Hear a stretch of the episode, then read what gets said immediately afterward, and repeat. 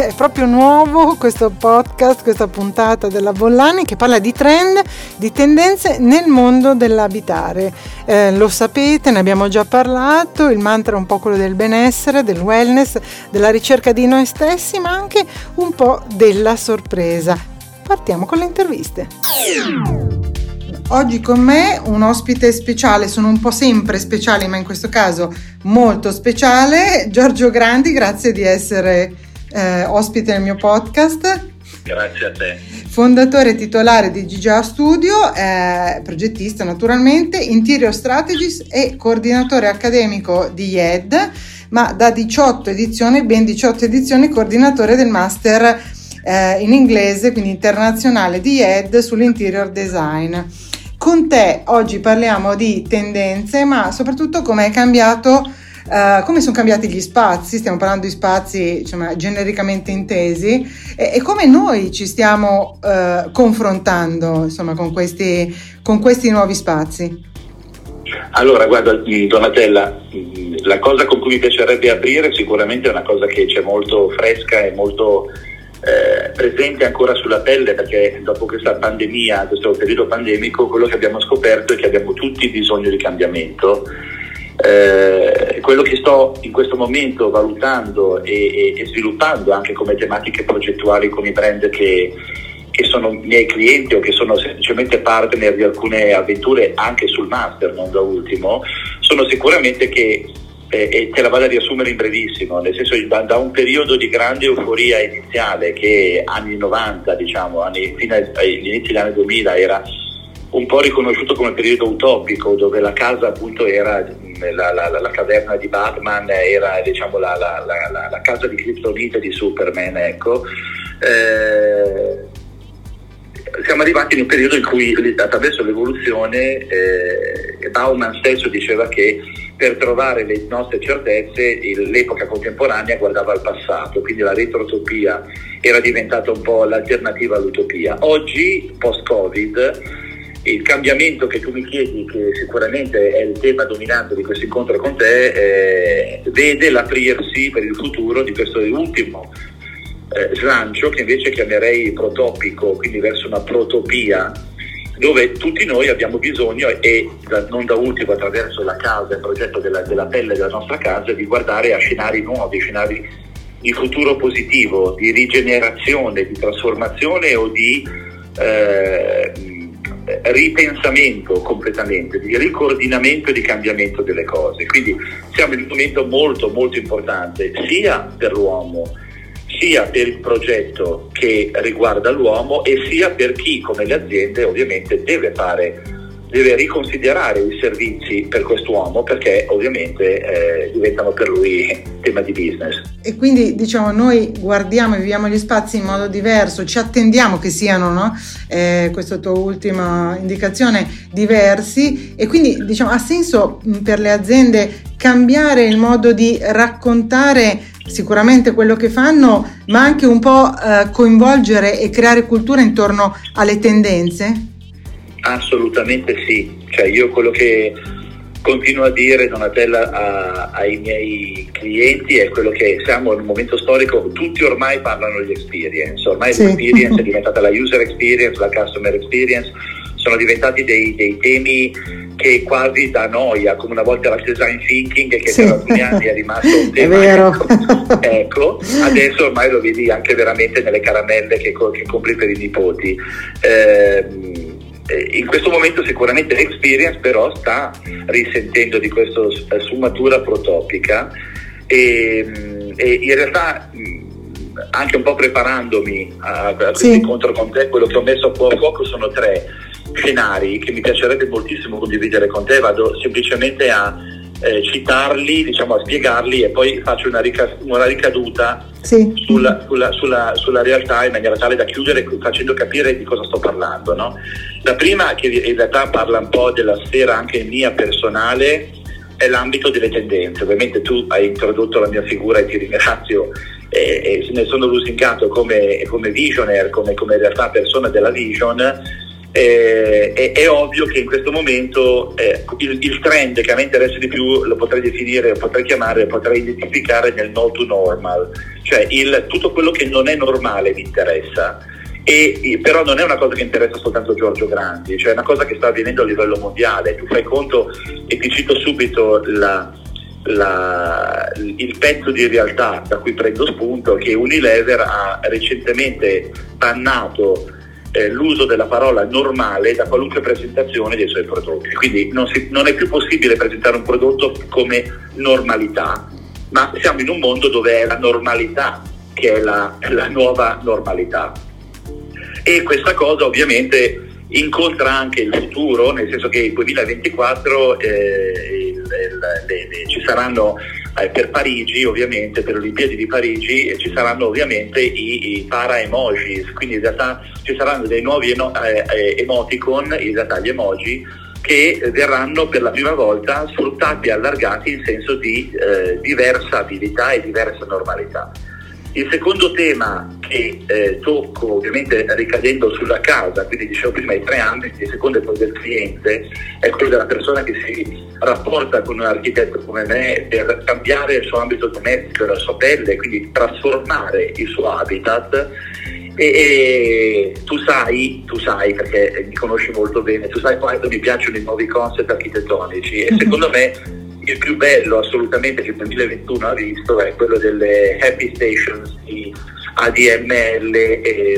in collaborazione appunto dello studio di De Lucchi. Sì. sì. quindi dietro questo progetto di Happy Stations c'è assolutamente il nuovo modo di vivere la community, ma in senso reale con una eco attenzione o un eco bisogno di trasformazione che è ormai eh, palpabile, che ormai è evidente, cioè questi condomini di nuova generazione dove in realtà eh, eh, c'è tutto il concetto dell'autoproduzione, dell'autogestione del tuo ciclo produttivo in maniera tale che tu comunque consumi soltanto i bisogni eh,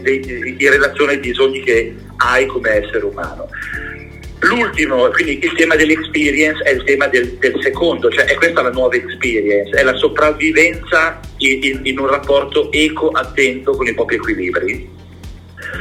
Il, secondo, il, terzo e ultimo ambito in cui mi piace eh, parlare con te di cambiamento dal punto di vista aziendale, e qui è dove sto lavorando con grossi brand, per esempio Ikea, non da ultimo, IED, ma anche in questo momento su Roma sto veramente avendo dei dialoghi e delle visioni bellissime con i clienti che mi mettono in mano anche la trasformazione della loro identità per le nuove aperture del futuro, sempre in ambito lusso è il discorso che eh, ho trovato nel trend It's All Real, dove in realtà il, la, il, tema del metaverso o del multiverso, che è molto più interessante ancora del metaverso,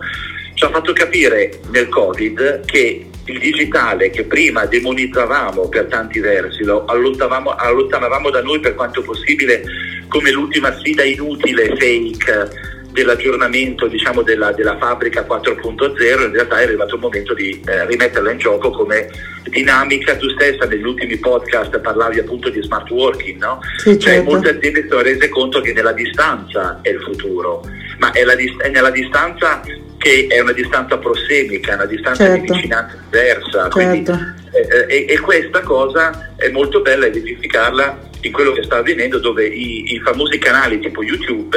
o i, gli YouTubers in realtà stanno diventando i VTubers, eh, quindi i virtual certo. YouTubers del futuro, quindi tutto diventa doppia piattaforma. Chiudo dicendoti che ovviamente ecco, se devo lasciarti, anche se non ti lascerei mai, tu lo sai, se devo lasciarti con tre, con tre scenari di tendenza assolutamente che trovo bellissimi. Mega trends, anzi, mega trends, colpo di scena. Bravissima, bravissima. Eh, I mega trend che mi piacerebbe assolutamente aprire, poi mi, mi, te, la, te, la, lancio come una sfida, mi piacerebbe che mi rinvitassi a parlare di queste cose. Sarà fatto. Eh, il primo megatrend ovviamente mi piace moltissimo, eh, si chiama Genderless Future, quindi è un futuro senza genere. Io ho appena fatto, come tu sai, un incontro bellissimo per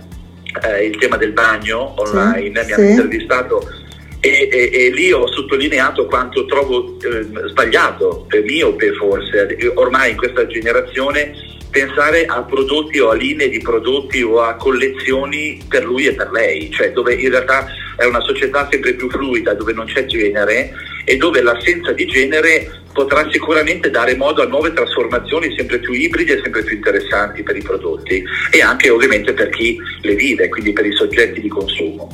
La seconda, quindi in relazione a quello che ti ho raccontato e a quello che, a cui mi sono riferito a ADML con Happy Station, sì in realtà è l'eco-anxiety, quindi in realtà quello che sta avvenendo è che abbiamo tutti un'eco-ansietà, sia per il pianeta che in qualche modo ci rendiamo conto di mm-hmm. danneggiare, certo. ma per la casa che vogliamo sempre di più che diventi il nostro Eden. Quindi paradossalmente qui c'è anche tantissimo da mettere sul, sul fuoco, cioè roviniamo quello che sta attorno a noi, ma vogliamo che la casa sia sempre più, più pura, no? più bella e più, e più performante. Quindi invece il tema diventa andare a capire come è quasi più organico che noi eh, abitiamo in una casa che invecchia con noi certo. e quindi che nella casa noi veramente rispecchiamo la nostra identità. L'ultimo, eh, che trovo veramente bellissimo a partire dal multiverso, è quello che si chiama Mir. Eh, Worlds, quindi in realtà eh, mondi specchiati sì. e che al momento, come ti dicevo, come tu sai che ti ho raccontato, su Roma e sto vivendo con i miei clienti come assolutamente la nuova dimensione che per me è imprescindibile. Quindi se tu mi chiedi un, un elemento eh, cru da, da, da, da, tenere, sì. no, ecco, è assolutamente Questo. questa necessità oggi di vivere l'O2O, quindi il passaggio dall'offline to online e da certo. online uh, to offline nello scambio continuo di queste due dimensioni che non devono toccare soltanto le aziende, ma devono partire da noi. Chiudi, chiudiamo questa bellissima devo dire, immagine del Mirror Worlds e quindi sperando di rispecchiarmi in te più avanti. molto presto, assolutamente. E, e, per così ci racconterai insomma anche come prosegue questa avventura certo. no, tra il fisico diciamo e il, il digitale e il virtuale che mi sembra molto interessante ti ringrazio, spero di averti ospite, anzi ti avrò nei prossimi mesi e, mm, e, e, e, buon lavoro anche con gli studenti e immagino siano una fonte straordinaria e inesauribile di ispirazione. La prima, esatto, la prima reale piattaforma di sfida sono loro, quindi assolutamente meraviglioso. Ben accetto. Grazie, Grazie un abbraccio e a presto. a tutti i tuoi spettatori. Ascoltatori. Baci. Ascoltatori. Ciao, baci, Ciao, baci dati Sull'abitare mi sono fatta aiutare dall'ultimo mm, studio del gruppo Tecnocasa che ha, ha, analizzato le compravendite e le locazioni effettuate lo scorso anno. Naturalmente questi sono i dati che vengono rilevati dalle loro agenzie eh, che sono appunto Tecnocasa e Tecnorete che sono su tutto il territorio nazionale. Perché insomma volevo un po' capire qual è la tendenza, l'acquisto, l'affitto, che cosa si compra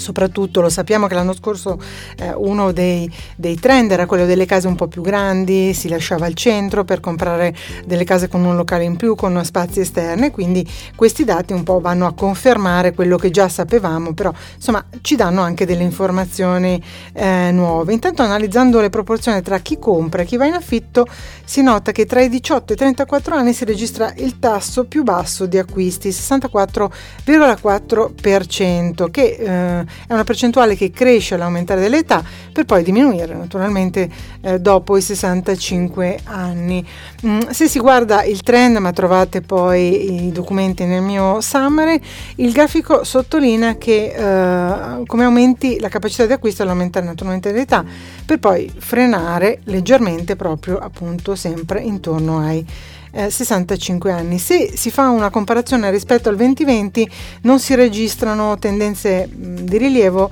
e se invece confrontiamo i dati eh, del 2019 si registra un aumento delle percentuali di acquisto nelle fasce di età fino ai 54 anni. Ecco, i tassi bassi dei mutui e anche gli incentivi, lo sapete, per gli under 36 eh, stanno spingendo fortemente eh, all'acquisto. Al contrario, diminuisce la percentuale di acquirenti over 65 che passa dal 78,5%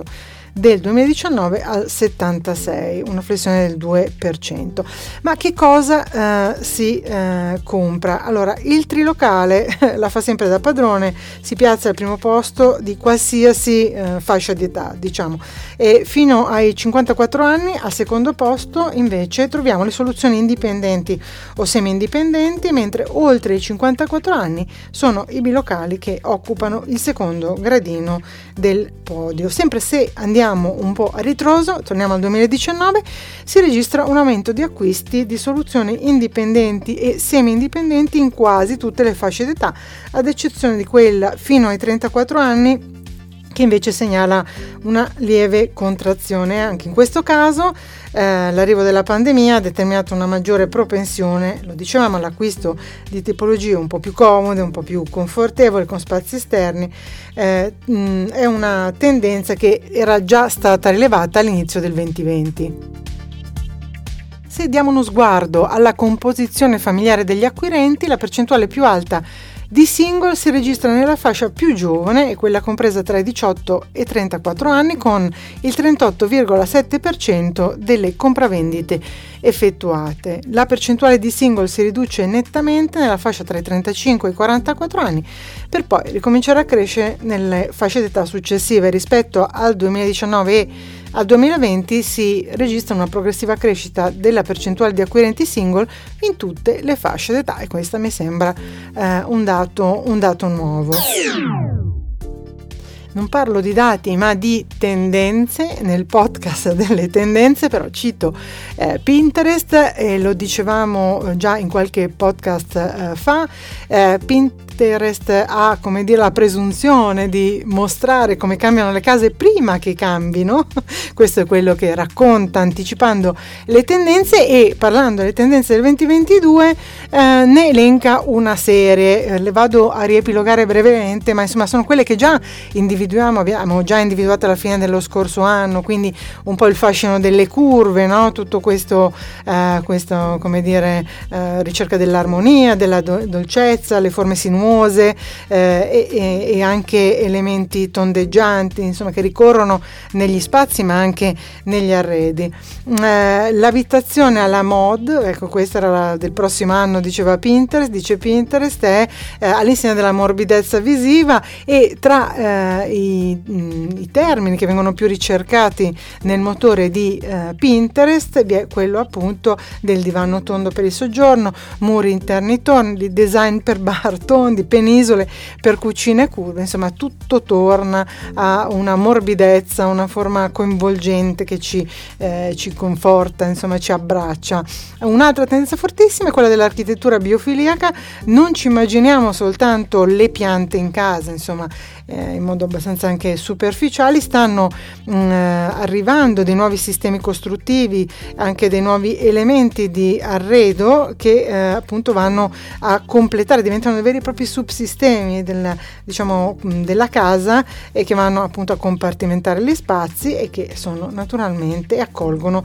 eh, le piante. Mm, quindi tra i termini più ricercati in questo ambito, design per l'ufficio biofili, biofilico, appunto non solo la casa, design per la camera da letto biofilica, le scale giardino, che è un tema che sta conquistando fortemente l'architettura, il soffitto floreale, quindi l'idea che poi questa parete verde possa eh, coinvolgerci e, e dire, completare tutto il volume dei nostri, dei nostri spazi. Un'altra tendenza è quella della stanza dell'emozione, ne avevamo già parlato, eh, se uno ha bisogno di stare solo, di sfogarsi, insomma di vivere un, un'emozione, una, un, element, un, momento così insomma di, eh, di, concentrazione, perché no si può costruire, può ideare una stanza dedicata. E quindi mh, mm, ci sorgono, nascono delle tendenze che sono appunto tipo le stanze musicali eh, o le stanze di vetro, le stanze piccola biblioteca biblioteca, le stanze per i massaggi in casa. Ecco, questi sono i termini che vengono eh, ricercati, che sono stati ricercati in questi primi mesi del 2022. E poi ritorno anche non solo ad elementi eh, avvolgenti, ma ad elementi molto geometrici. Il motivo della scacchiera, quindi insomma un po' anche ripetitivo, un po' optical, ma eh, gradevole, è tornato nella moda lo sappiamo, eh, nei tessuti a quadri, eh, nei tappeti, nei pavimenti con delle fughe, insomma, che eh, riprendono un elemento quadrato e poi appunto eh, in tutto quello che è eh, anche accessoristica per la casa rinasce questa un'altra tendenza, l'ellenismo, ci dice Pinterest, eh, moltissime sono le ricerche che vanno a individuare elementi come ad esempio delle colonne, le colonne corinzie o, oppure appunto degli elementi ispirati agli dei dell'Olimpo. Tra le ricerche e soprattutto per eh, la generazione Z, mh, mm, gioielli dell'antica Grecia, carte da parete con motivi ad esempio eh, che richiamano eh, gli dei dell'antica Grecia, ehm, l'arte statuaria, le colonne, appunto, quindi c'è un ritorno fortemente alla classicità eh, e perché no anche di un lusso che viene definito inedito, cioè l'elemento quello della sorpresa, gli spazi meno praticati della casa che erano un po' abbandonati prima di questi due anni di pandemia, di emergenza sanitaria, sono tornati ad essere centrali non solo perché sono spazi di servizio dove abbiamo passato un sacco di tempo, ma perché sono stati un po' ripensati e quindi mh, ad esempio tra mh, le ricerche più, più consuete ci sono idee per lavanderie di lusso, idee per cantine di lusso, stanze di lusso per giocare, garage di lusso, quindi insomma tutti quegli spazi un po' negletti, dico tra virgolette, naturalmente negletti non lo sono, che possono essere ripensati per diventare invece degli spazi di vita dove anche fare attività, perché no, il garage diventa uno spazio anche per il fitness, così come alcune di queste stanze possono essere visitate diventare spazi per la lettura, spazi per il gioco. Quindi insomma c'è, mh, mm, c'è una necessità forte anche appunto di essere un po' sorpresi e, eh, e anche di concentrarsi eh, nel rinnovare dei luoghi e ampliare così proprio i nostri spazi di vita. Lo stare bene eh, chiaramente fa riferimento fortemente al fitness, abbiamo parlato qualche podcast fa dei servizi legati all'IoT e quindi alla propria salute, al fatto di poter trasmettere i propri dati, ma anche eh, la capacità e la possibilità di configurare le application con dei programmi di allenamento eh, personalizzati, cosa che già facciamo, quindi non c'è niente di nuovo in realtà. Però qui volevo citare, troverete il link, eh, Cristina Lazzati, sapete la ritroviamo sempre in qualità di direttore di Gideo Week e Markup, scrive sulla Repubblica di come stiano cambiando gli spazi per gli esercizi fisici. Chiamiamoli palestre, però stanno diventando qualcosa di diverso, un po' come gli uffici, perché questo stare bene, cioè allenarsi, non ha più tanto a che vedere solo con la forma fisica, insomma, diciamo con le performance eh, di chi passava molto tempo magari anche alle macchine o in palestra, insomma, per eh, vedere eh, dei risultati risultati estetici apprezzabili. Certo, sì, anche quelli, però in realtà molto ha a che vedere con lo stare bene anche dal punto di vista mentale. Quindi eh, lo stare bene diventa un elemento fondamentale della nostra routine quotidiana, come l'esercizio fisico, e quindi vuol dire preservare anche il nostro benessere eh, mentale, soprattutto, cosa che insomma è stata evidente durante questi due anni, ma insomma continuando, eh, se guardiamo quello che sta accadendo, insomma sempre più abbiamo bisogno di elementi che ci dire, riappacifichino con il mondo, con noi stessi. Quindi la palestra come l'ufficio diventa uno spazio tra il fluido eh, e il fisico, cioè tra il digitale e il fisico, fluido appunto, guardando al benessere come un risultato di più fattori eh, si guarda appunto al movimento ma anche alla nutrizione, al relax,